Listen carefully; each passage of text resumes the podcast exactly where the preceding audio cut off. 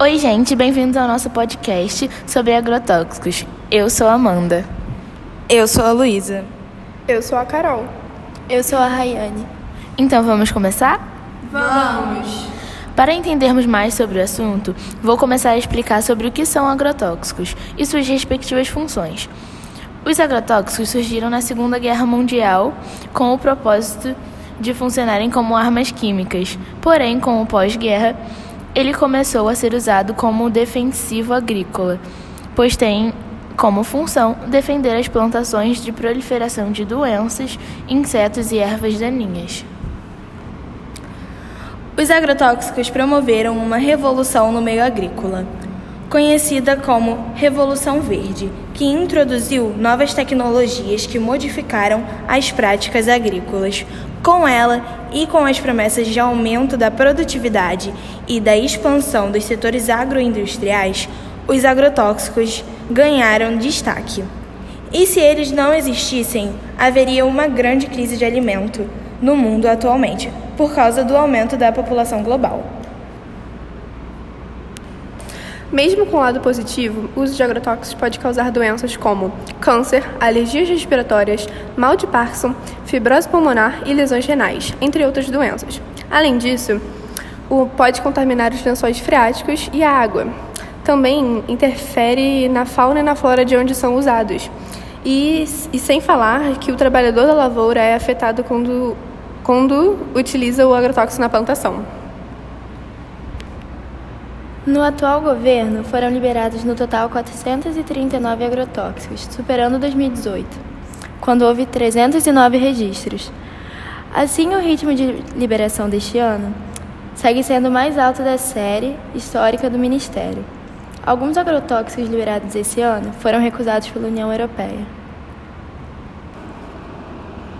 Na minha opinião, os agrotóxicos eles foram algo muito bom que aconteceu para a humanidade, porque a gente tem um crescimento populacional é, muito grande conforme vão passando os anos e hoje em dia não tem comida para todo mundo, comida natural.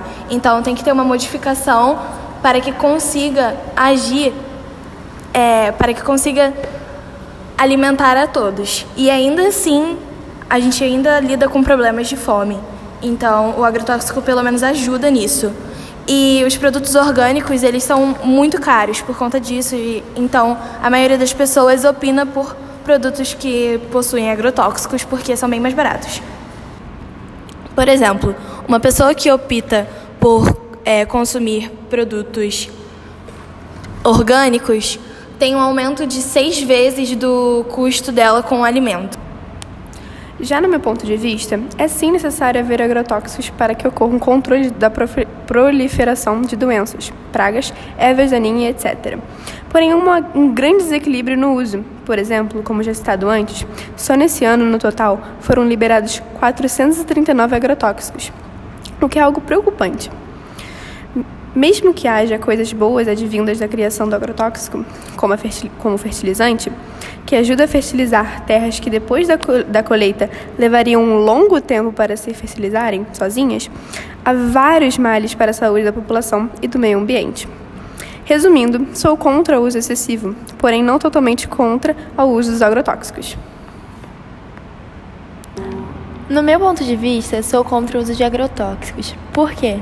Mesmo pagando seis vezes mais em produtos orgânicos, você estaria se alimentando de forma mais saudável e cuidando de sua saúde, evitando diversos problemas degenerativos, cardiovasculares e respiratórios.